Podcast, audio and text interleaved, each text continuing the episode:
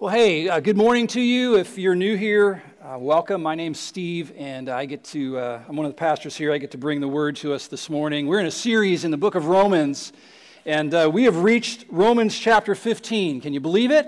That's where we're at today, and there's a study guide in your worship folder if you want to reach in there and pull that out. And I'd like to read for us our passage for today, if I may, Romans chapter 15.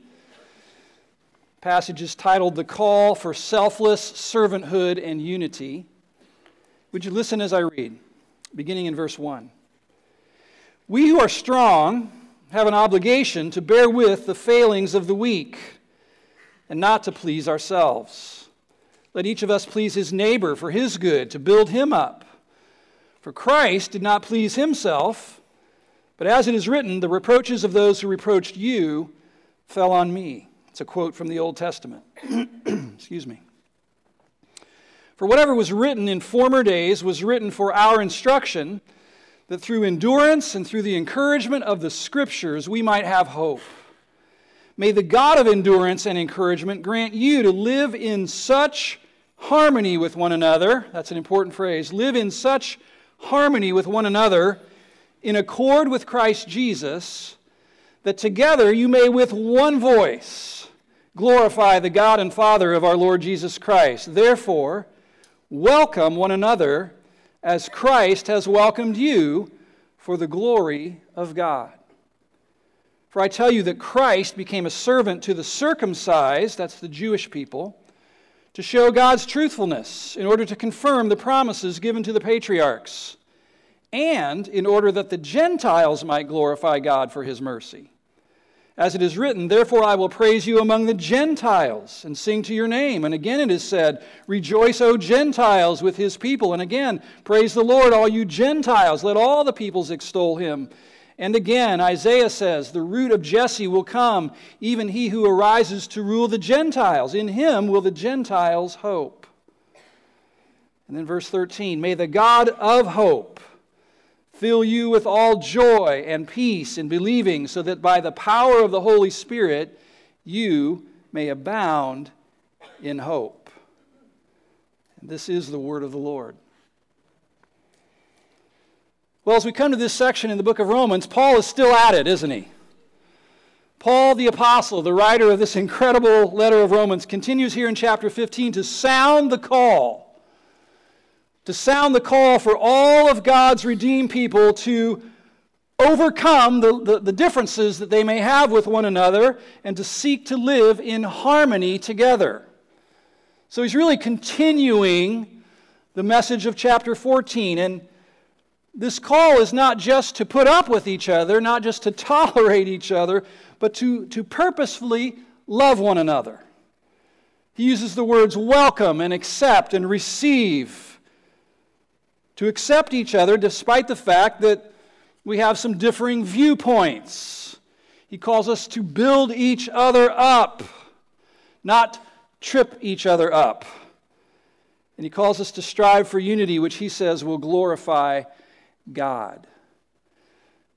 Apparently that instruction was needed to the church he was writing to. That church there in Rome evidently had some squabbling going on in the congregation. Evidently, there were groups of people who held different opinions about certain issues, and unfortunately, they let their differences, divide them. We've seen these weren't black and white issues. These weren't absolutes. These weren't hill to die on type issues. No, they were gray area issues, weren't they? Traditions and customs and practices that are not clearly and specifically addressed in Scripture as being right or being wrong for New Testament Christians. Apparently, certain church members there were holding others to their own standards. They were taking their own personal convictions that they had formed and applying them not just to themselves, but applying them to other people, their brothers and sisters in the church. So, for example, if a fellow church member there happened to not share their conviction about, say, abstaining from all alcohol, well, then they're thinking, well, that guy must not really love Jesus. That guy's pretty unspiritual. That gal might not even be saved. They were judging like that. And then on the flip side, some of the people who believed they had freedom in Christ, to drink alcohol on occasion, well, they were looking down on those poor, immature, unenlightened souls who were way too narrow and way too rigid and apparently had to have all these self-imposed restrictions to curb their flesh or whatever. So the weaker in faith believers were judging the stronger ones, and the stronger ones had this condescending, despising kind of attitude towards their weaker brothers and sisters. And all this was tearing the church apart, and evidently Paul felt it's time to address it. And so he gets very direct with them. And in chapter 14, we looked at this a few weeks ago, in verse 3, he basically says, stop it. Stop judging one another. Stop looking down on each other. Instead, he says, be fully convinced in your own mind of what you believe about these things. Form your own convictions about them and then apply them to yourself, not to others. And we noted that in essence, Paul was saying, look, every Christian person has their own individual, unique relationship with their Lord. Two of you may have the exact opposite convictions about a particular gray area issue, and yet both of you can be pleasing to God. Both of you can honor the Lord by sticking to and living by the conviction that you formed in your heart, and by not holding other people to your convictions. He said it's really a matter between you and your Lord. We should note that Paul didn't speak poorly or denigrate those who were weak in faith, who didn't feel the freedom of conscience to do certain things. He just simply implies they can grow stronger by acquiring more knowledge of God's truth about these things. I think it's interesting in verse 1 of chapter 15, which category does Paul put himself in? Weak or strong? The strong, right? In verse 1, we who are strong have an obligation, he said, to bear with the failings of the weak. So he was calling on the stronger believers in the church, like himself, to be willing to limit their freedoms for the sake of love, for the sake of not causing their weaker brothers and sisters to stumble and fall into sin. And so evidently that church had both kinds. They had some weaker believers, they had some stronger believers, and probably all points in between. But that church also had other kinds of diversity, and as Paul moves into chapter 15, it's interesting, he kind of seamlessly and subtly moves from talking about the strong and the weak to talking about Jews and Gentiles. Did you notice that? We should not suppose that it was all Jewish believers who were weak in faith and all Gentile believers who were strong in faith, or vice versa. That would have made things nice and neat, but you know, church life is not always nice and neat. It's messier than that. Some Jewish people were weak in faith, but others were strong in faith. Some Gentile believers were weak in faith, but others were strong in faith. So these different levels of spiritual maturity were all mixed in together with different ethnic backgrounds, and that made for a pretty potent cocktail there in that congregation. There were lots of differences, and how the members were relating to other people who were unlike them was apparently taking a toll on their unity. Now, we have a number of differences represented right here in our own church. So maybe we can understand this a little bit. We have men and women in our church. Aren't you thankful for that? I mean, I shudder to think about a church that was just all men. You know, just testosterone everywhere. We have men and women. We have mature believers here, people who have walked with the Lord for decades, for 20, 30, 40, 50 years. And we have brand new believers, fresh into the family of God through faith in Jesus Christ, and all points in between those two. I love that we have several different ethnic groups represented in our church as well. It's a beautiful thing. We could talk about differing political viewpoints, but maybe we shouldn't if we want to retain our unity here, right? Plus, we have people from all 5 living generations in this church, which I'm coming to understand is somewhat rare in a church. We have builders, we have boomers, we have Generation Xers, we have millennials, we have babies in the nursery, Generation Z. And the generations come with unique worldviews and viewpoints. We have that in our church. When it comes to alcohol consumption, we have teetotalers in this church who don't touch a drop of alcohol, and we have those who do drink socially on occasion. And and we probably have a few who drink too much on occasion. Think about the diverse religious backgrounds we have in this church. We have people who come from more Pentecostal, charismatic backgrounds. And so when we worship, they love to lift their hands in worship and maybe dance a little bit and maybe even shout. And then we have also people who come from a more reserved background, like Presbyterian folks who call themselves the frozen chosen. I mean, I would never use that term, but, you know, more stoic, and the thought of lifting their hands in worship just is, you know, thought has not crossed their mind. Plus, in this church, we have tons of people who were raised Catholic. Probably hundreds of people. I sometimes joke that we're the second largest Catholic church in Gahanna. I mean, lots of folks raised in that environment. So you think about all the differences we have in this church from a human perspective, it's amazing that we have any unity at all. We could be bickering and fighting about stuff all the time. But what is it that draws us together despite our differences? What are those shared beliefs that God calls His people to unite around and to focus on and to pull into the foreground of our minds so that our other differences essentially kind of fade into the background? Well, we see them here in Romans chapter 14 and 15. These unifying truths are woven all throughout this section of Romans if you have eyes to see them. These are big, transcendent truths. When I was growing up, my dad had a little saying when he wanted to kind of put things in perspective for us kids, especially when we were, you know, fighting or bickering about something kind of petty. He would say, you know what, kids, in the grand scheme of things, this little thing you're arguing about just isn't that important in light of the grand scheme of things. I never really knew what the grand scheme of things were. I just knew that fighting over stupid stuff, you know, didn't look good in light of the grand scheme of things. Well, this is how Paul deals with our little gray area disputes in the church. He doesn't just say, hey, people, get it together, stop your bickering. He undergirds that instruction and surrounds it and supports it with these massive theological truths that we can all unite around.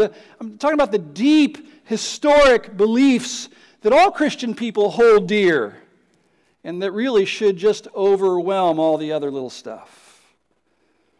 These are God-glorifying, division-killing, soul-uniting, grand scheme of things type truths. Things that Satan cringes at. These are titanic, transcendent theological truths, the pillars of our faith that should unite us, right, despite our little differences.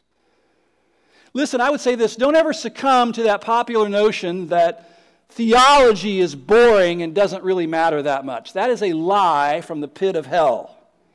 Theology matters. It matters for the universe. It matters for you. It matters for me. It matters for us. Probably more than we realize. So what are these truths? What are these massively important unifying truths? These things that we should be majoring on that puts the minors in their proper place. What are these shared beliefs that can knit us together and cause us to become like-minded, kindred spirits in the church? Well, I see four that Paul focuses on in these two chapters, and they are the gospel of Jesus Christ, the scriptures that give us hope, the glory of the Lord, and God's eternal purpose. And I'll say this, if we would choose to focus on those things, like Paul calls us to do, if we'll embrace these truths, then instead of pitting us against each other, I think our little differences in other areas will actually become opportunities to grow in love for one another. We'll also see our witness to the world grow as well. So I want to explore these truths in survey fashion for the next few minutes. First is the gospel of Jesus Christ. The gospel of Jesus Christ. You know, the more I read the writings of Paul, the more I see that this was a gospel-centered man. A gospel-driven guy.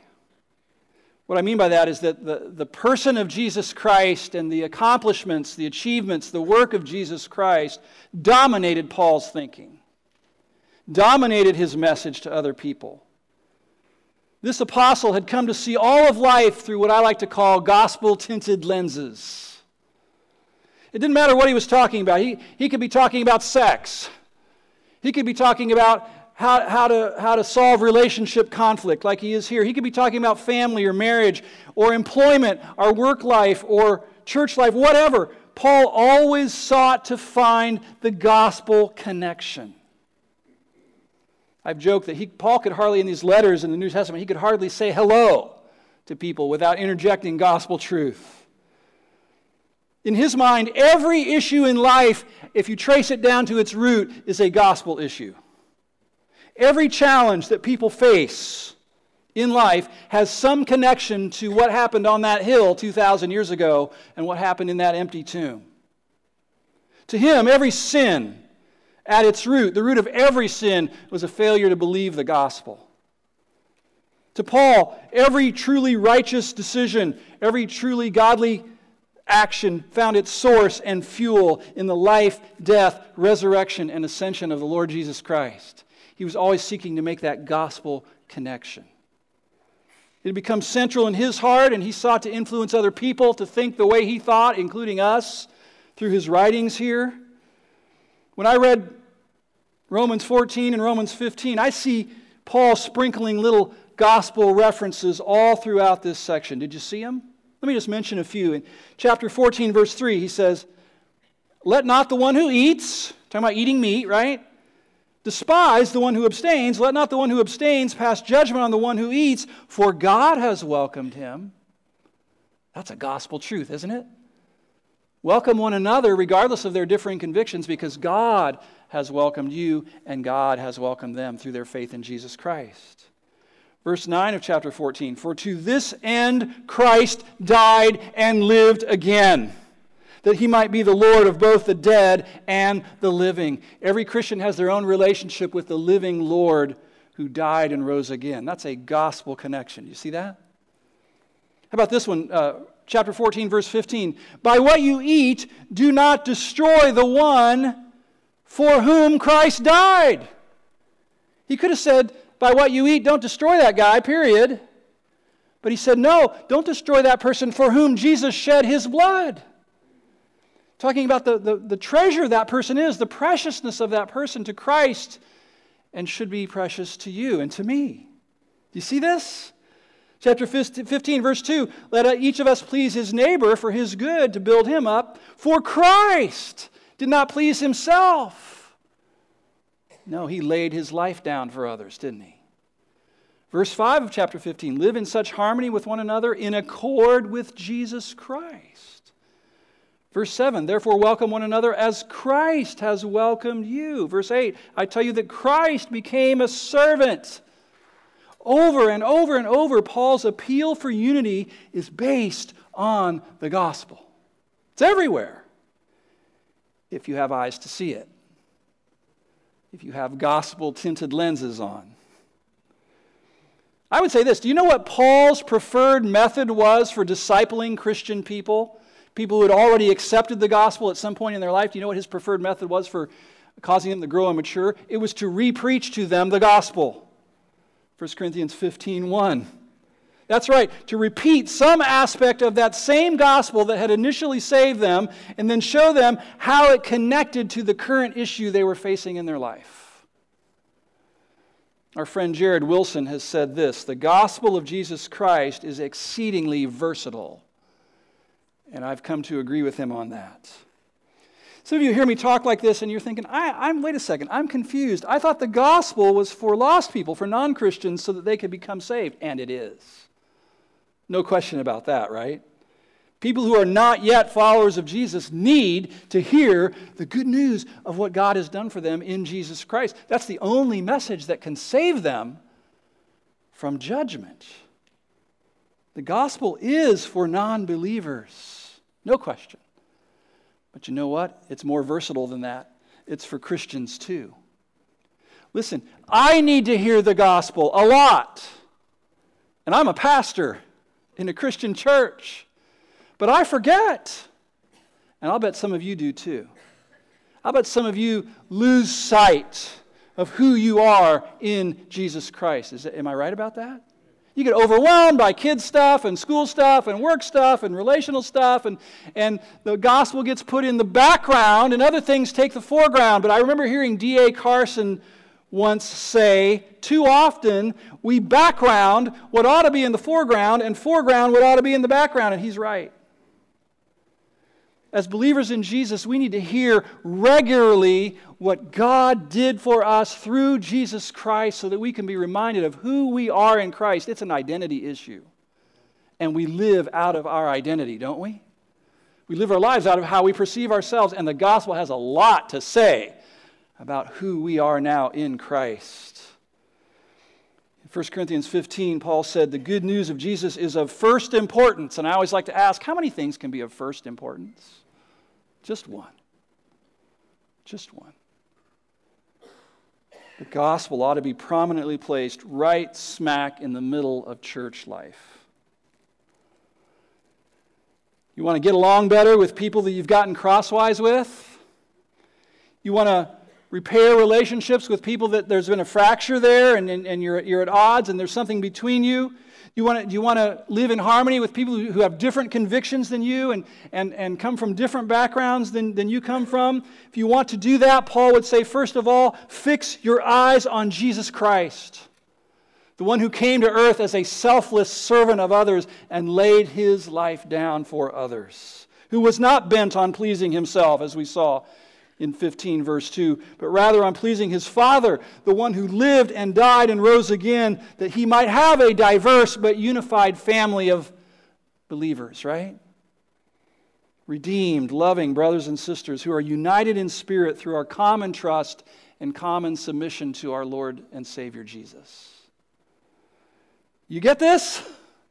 The first great unifier of the diverse people of God is the gospel of Jesus Christ. Christ crucified, buried, risen, and ascended into heaven and coming again one day.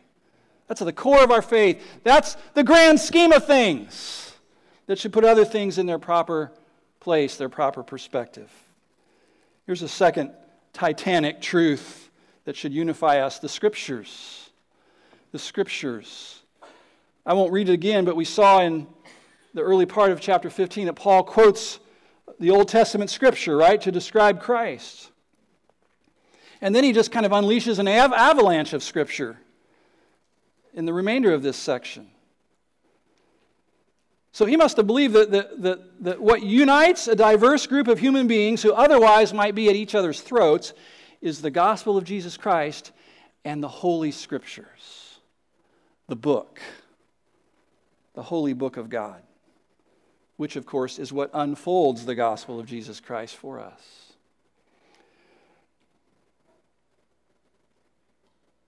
Here's what I found in my life. When I don't know if you're wired this way, when I neglect the Scriptures, I've told you this before, I'm pretty much a mess. When I'm not in the Word of God regularly, I'm hard to live with. I know you see me, you see me at my best, right? On Sundays. You ask my wife. Ask those who live with me. When I'm not in the Word, even after 40 years of walking with God, I become irritable, easily offended. I take offense much more easily when I haven't been in the Word. I'm easily disheartened and discouraged, sometimes by even small things, even things that aren't real, pretty much self-focused, can wallow in self-pity. You say, you? Yeah, me. But when I am faithful to have my daily quiet time with God, hearing God speak to my heart through His Word, responding back to Him in prayer, hearing God speak to my heart, responding back to Him in prayer, I'm just different. I can't totally explain it. I'm more centered. I'm more aligned. I'm more in tune with the Spirit. I'm more grace-filled in relating to other people. I can let things go and slide off my back more easily, more readily than when I'm not in God's Word, and let things go I don't know, am I weird? Is it that way for you? In short, I guess I could say, when I'm in the Word of God, I'm just more like Jesus. When I'm in it as a matter of daily routine. If I got pigeonholed into only being able to recommend one thing, one holy habit to people that I love, to believers in Jesus, for your growth and for your maturity, if I had to narrow it down, what's the one thing, Steve? It would have to be this: establish a rhythm in your life of setting aside daily quiet time with God to read His Word and to pray. We call that habit one, a holy habit. Sitting at the feet of Jesus, so to speak, like Mary did, right? Learning from the Master at His feet, being still before the Lord and knowing anew and afresh that He alone is God. Sequestering yourself away from all the distractions, putting your phone in the other room, and just sitting with Jesus, being alone with the Lord. There's this little verse in Mark 3:14. It talks about when Jesus was calling His disciples to Himself. It says, He called to Himself the 12 that they might be with Him and that He might send them forth to preach. That order is significant. With Him, send them forth to preach. You know what that tells me? Before Jesus ever called His disciples to a great commission, He first called them to a great companionship. To be with Him. What a great calling, what a great privilege we have that too many of us neglect. So these are the big, grand scheme of things, pillars of our faith that put the smaller issues in the shadows. The gospel of Jesus, the scriptures that it says give us encouragement and hope. And third is the glory of God. The glory of God. And I can tell you this. People who are focused, Christian people who are focused on the glory of God, are not fighting about alcohol. They're not. They're not fighting about whether or not Christians should drink wine or have tattoos or play the lottery. They can talk about those issues, and they can even debate those issues without going to destructive places, because they know that those matters are really matters of personal conviction that two Christians can disagree on, and yet both bring glory to God. And they know that's what matters most in the grand scheme of things, that God looks great. They know that minor skirmishes that escalate to destructive levels end up hurting not only the relationship with the other person, but end up hurting God's reputation. What people think about God. And so they get passionate about that. They reserve their most intense passions and emotions for protecting the thing that matters most in the grand scheme of things. And that is that God looks great and that people think highly of God. So when church members take sides over the color of the carpet, or when they become divided over whether to sing old hymns or newer worship songs, the people who highly value the glory of God know that God's good name is at stake in disputes like those. They know that countless unbelievers have been turned off to Jesus and His church because of stupid stuff that churches have divided over. And so like Paul, they become zealous for reconciliation. They become zealous for harmony and unity because they know that how Christians interact with each other on these debatable matters reflect not just on each other, not just on the church, but on the Lord of the church. They're passionate for the glory of God. I mean, if God is to receive glory from anything, shouldn't He receive glory from the people He has so mercifully redeemed by the blood of His Son? Shouldn't He get glory from us? Do we really understand that the status of our relationships with each other and the state of our unity as a body and how we welcome new people in who are different from us, that all reflects on God? Let me read these scriptures again. Maybe you'll see it more clearly. Verse 5, may the God of endurance and encouragement grant you to live in such harmony with one another, in accord with Christ Jesus, alignment with Him, centered in Him, that together you may with one voice, what? Glorify the God and Father of our Lord Jesus Christ. Therefore, welcome one another as Christ has welcomed you for the glory of God. That's not just a little phrase he tacked on at the end to make it sound spiritual. That was a reality to him. How you and I welcome new people into this church, especially people who are different from us, ideologically, ethnically, whatever. To what degree they come in here and feel warmth and feel welcomed and feel accepted and feel like they could belong here, that's going to cause them to either think these church people are so welcoming and accepting, maybe God is like that too, when we want them to think that. Or if their experience is otherwise, they could think, you know what, if God is anything like these people, I want nothing to do with him. It reflects on him. Welcome one another as Christ has welcomed you for the glory of God. Receive people into your fellowship in such a way that God looks great. There's a lot I could say about this. We've done whole sermons on the glory of God, and I'm inclined to, in my e-news this coming week, link one there so that you can listen to it. The glory of God is one of these overarching themes of the whole Bible, right? It's one of those golden threads that runs all the way through from Genesis to Revelation. We'd all do well to marinate our minds more in the gloriousness of our great, massive Creator God. So big thoughts here. Massive realities that put our petty little squabbles in their proper place. And then the last one, the final Titanic theological truth is God's eternal purpose.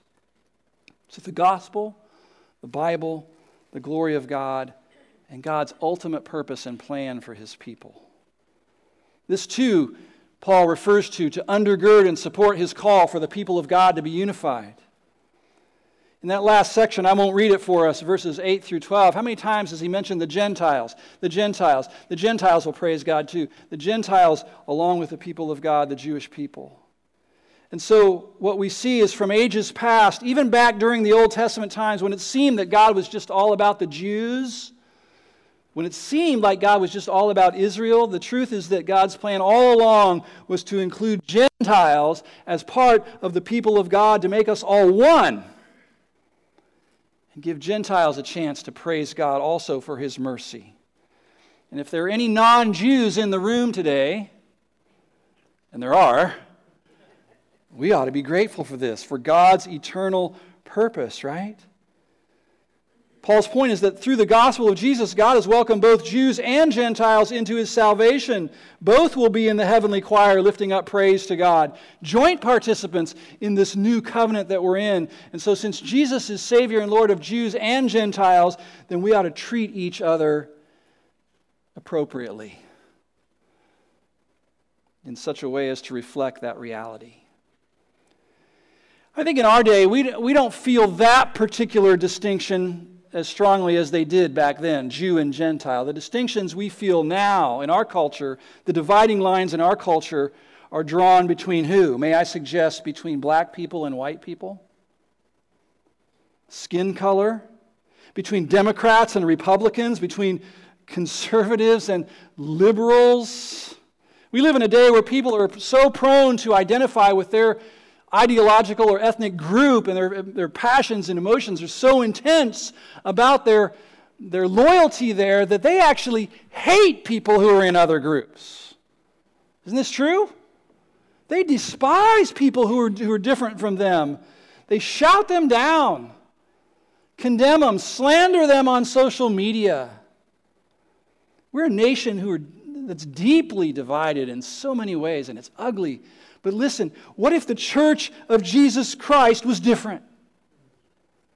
What if the church culture was different than the culture at large?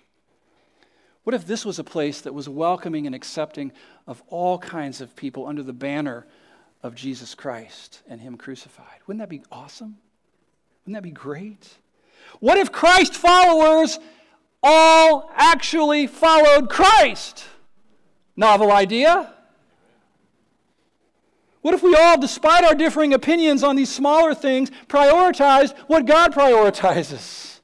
What if we focus on the big things that we share in common and keep those things in the foreground and relegate the other smaller things to the background? Trivial differences of opinion that in the grand scheme of things just don't matter that much. It'd be a beautiful thing, wouldn't it? And unbelievers who are watching, if they saw that kind of beautiful unity and harmony in the body of Christ and the church, would have to conclude God is truly among them. See how they love each other. Well, for pastors, everything can be a sermon illustration, right? And my wife shared with me a little experience she had this week that as a pastor, I instinctively said, that's a sermon illustration. I'm pulling it right into this sermon right now to illustrate how little squabbles can blind us to bigger realities, to our own harm. Shirley was driving our exchange student to school one day this week, I think it was Wednesday, when all of a sudden, right in front of the school, all of the cars, all the traffic, all the brake lights came on, it all came screeching to a halt. And everybody's like, we got a deadline here. We got to get our student to school. Like now, what's going on? And everybody's craning their necks, and she's looking and peering around, and then she sees, oh, what was holding up all the traffic was a fight right in the middle of the road. But it wasn't a fight between human beings. It was a fight between geese. Two huge geese, a goose war, I guess, going at it right in the middle of Carl Road in front of DeSales there, pecking and fighting and totally oblivious to all of the agitated drivers, all the cars that were surrounding them. They didn't care about that. Their necks were intertwined. Their necks were wrapped around each other, and they were pecking each other on the back, fighting away. I'm not sure if their clash was over a female or over whether or not geese should abstain from alcohol. But they were totally engrossed in their little skirmish and oblivious to the fact that the arena they chose for their fight was fraught with all kinds of danger for them, because tons of steel could have very easily led to their immediate demise, right? In the middle of the road. Unnecessary risks were taken, and massive life-impacting realities were totally missed, because the only thing that seemed to matter in the moment was beating the other guy. And I thought about that because I'm a pastor, and I thought, Lord, may that not be us, right? And missing the massive realities of the glory of God, and the gospel of Jesus Christ, and the encouraging, hope-giving scriptures, and the eternal plan and purpose of God that were meant to bind us together. Does that make sense? Let's not be blinded by our need to always be right, to always win the argument, or be viewed as the smartest person in the room. We aim for better than that, don't we? Our sights are set on higher things than just beating the other guy. We see bigger realities, and these should fill us with great hope, especially God's ultimate plan to make us one.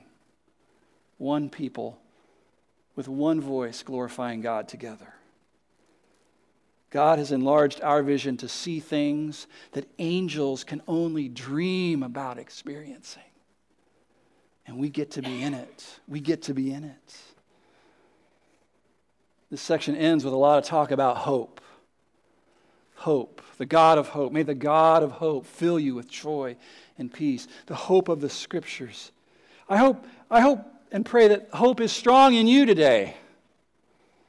That hope forms the backdrop for all of your interactions with other people. And when that's the case, we'll see more and more of the amazing unity that God intends to bring out of the diversity that is in this church. And that will glorify God. Well, there are two beautiful benedictions in this part of Romans 15. I thought that was interesting. It seems appropriate to wrap up this sermon with one of those benedictions right now and then offer the other one perhaps at the close of our time. May the God of hope fill you with all joy and peace in believing, so that by the power of the Holy Spirit you may abound in hope.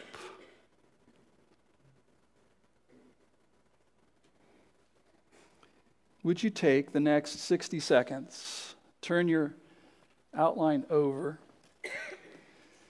and I ask the Lord to give me some poignant questions to ask you in light of what we've just been taught from His Word. Would you take the next 60 seconds and read through those questions and ask the Holy Spirit to speak to you if any of those apply to you? Would you? Just a time of quiet reflection, and then I'll pray for us.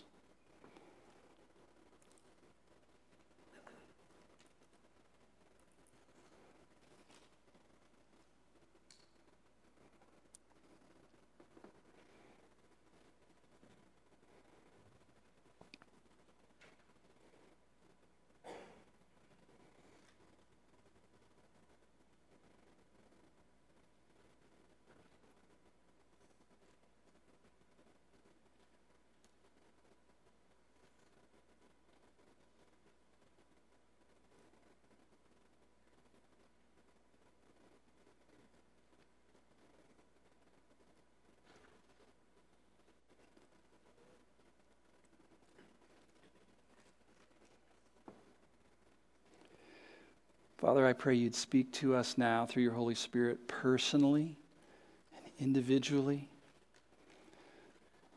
Lord, I love what my friend Alan says all the time. Don't mistake what's at stake. Don't mistake what's at stake. Lord, if there is bitterness in this room right now, if there are wounds that have not been healed from hurts that have been inflicted, if there are hearts that are scarred because of relationship sin, if there are people who are at odds with each other through their small group interactions, would you speak to them right now about taking initiative because of the gospel? Take a step towards reconciling. If there are any in the room who've never received your mercy and grace offered to them in Jesus Christ, would you help them know right now it's available to them too, no matter their past, no matter what they've done? Or would you help them to know that you welcome all into your family through faith in Jesus Christ because of what he has done? Would you help them realize that Jesus paid for all their sins, past, present, and future, and they can be saved today if they'll just put their faith in you, Lord Jesus. Lord, I believe that some might need to come to a prayer partner in just a few moments and say, pray for me. I'm at odds with this person, or I feel resentful towards this person, or I've been holding a grudge, or they've been holding a grudge towards me and I'm not sure what to do. Would you bring about greater harmony and unity because of this passage here in Romans 15? I pray as a pastor of this church in Jesus' name, amen. Amen.